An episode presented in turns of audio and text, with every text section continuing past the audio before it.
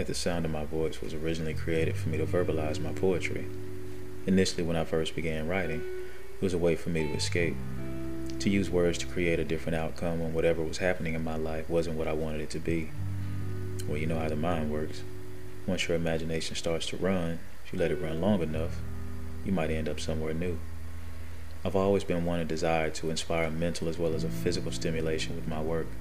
With this platform, I want to introduce the most seductively, prolifically diverse, widest array of poetry and scripted stories that will arouse the audience's intellect and hopefully provide a newness in their perspectives. Now, at the sound of my voice, let's go.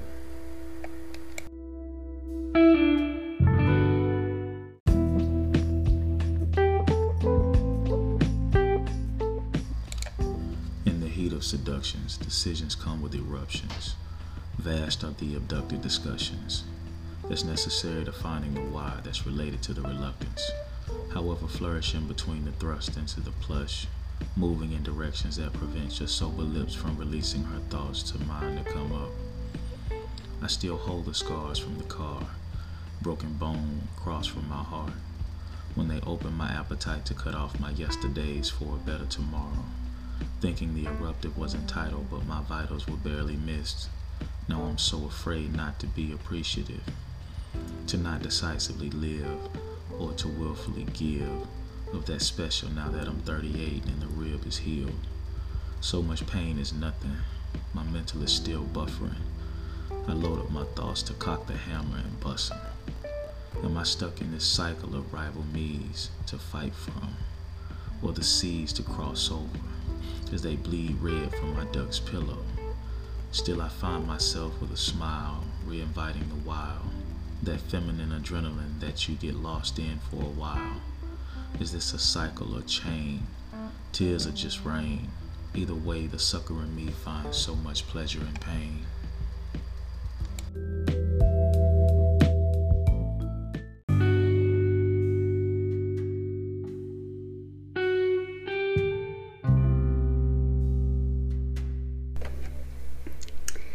Interested in marketing your business or brand to our audience? We have intro and mid roll ad space packages available on our platform. Here's your chance to partner with us and gain more customers as our 1,400 downloads and counting continue to grow. Just email us at channel82 at gmail.com. That's C H A N N E L, the number 8 ty the number 2 at gmail.com.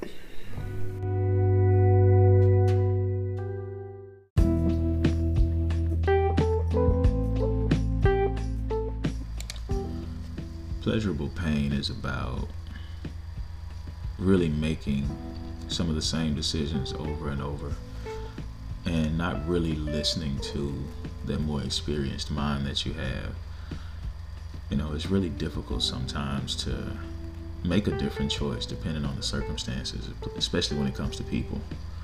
Um, you know, we try to grow and we try to consider and we try to give people the benefit of the doubt. We even try to give ourselves the benefit of the doubt, not only to make a different decision, but to be more impactful when it comes to other people. You know, we live and we learn. But you know, you know, the pleasure part of this piece is you'll get that pleasure, but at what cost? And then, um, you know, I go on to actually talk more about the car accident I was in. It was, it was, it was kind of life changing, but not so much at first. You know, sometimes we go through things that we don't even realize the impact of them on our lives until a while later. This particular car accident, um, I was in my seatbelt, of course, but it left left some really deep scars, you know, physically, emotionally, mentally.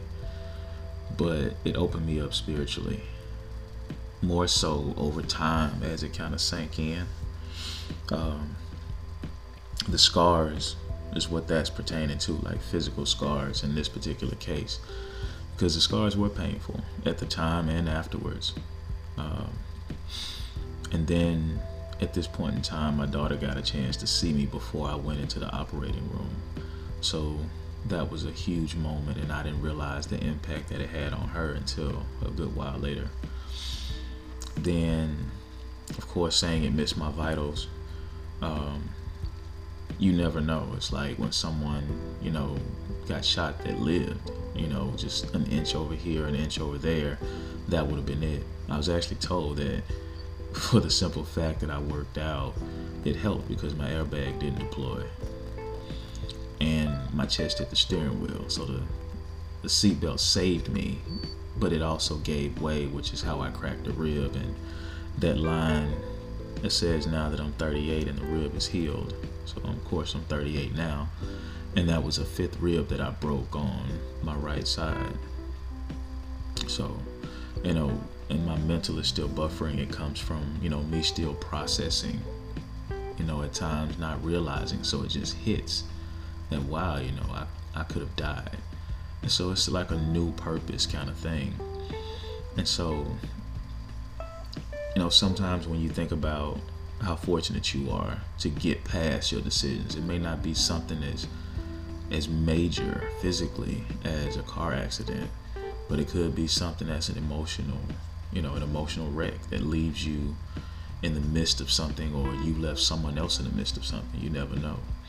So when I get into, you know, those late nights when you shed tears, but are they tears because you've hurt someone or because they've hurt you? And I got that line as far as the the bleed red from my duck's pillow. It's like a sea of tears. And I referenced it back to the, the Red Sea and being able to cross over it. Um, then, of course, after we get through wallowing in self pity or looking at the decisions that we've made and trying to come to peace with them, we find ourselves making them again. And you know, I don't I don't really want it to come off as if making a decision to, you know, be with a woman or whoever you decide to be with is a bad thing. It's what your intentions are. Are you even thinking of whether or not that's what you need? You know, do you need this person or do you need that situation in your life?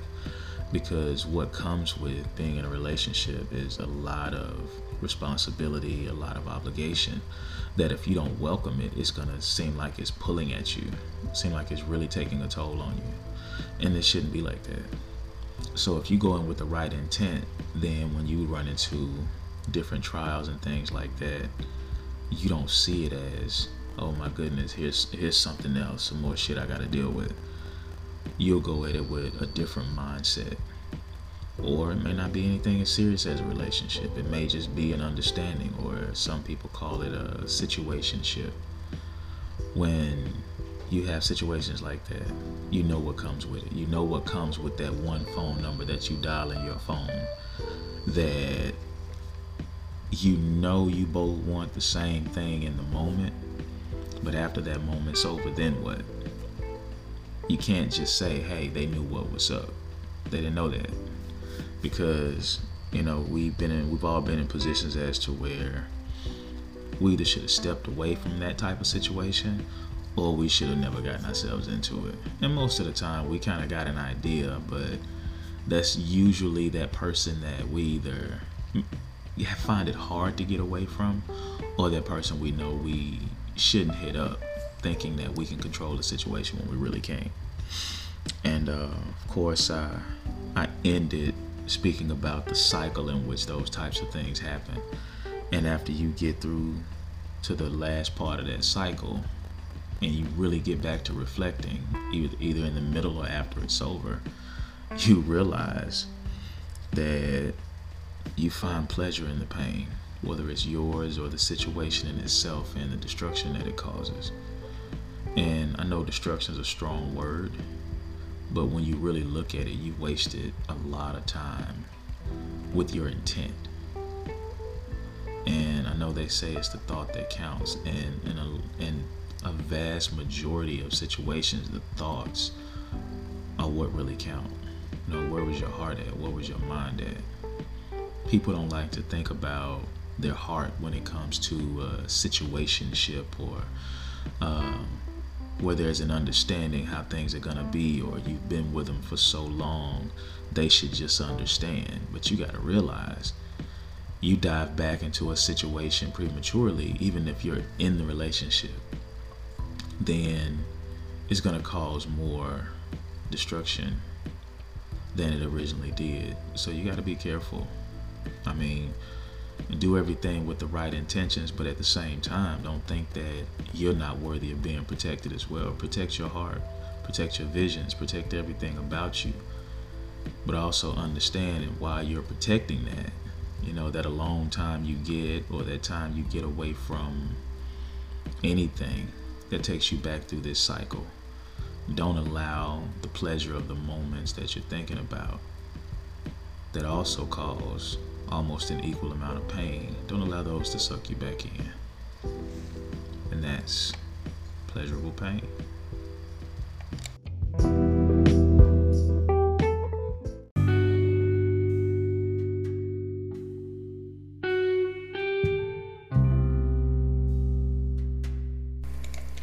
I would like to express my deepest appreciation for you taking the time to listen to this episode of At the Sound of My Voice.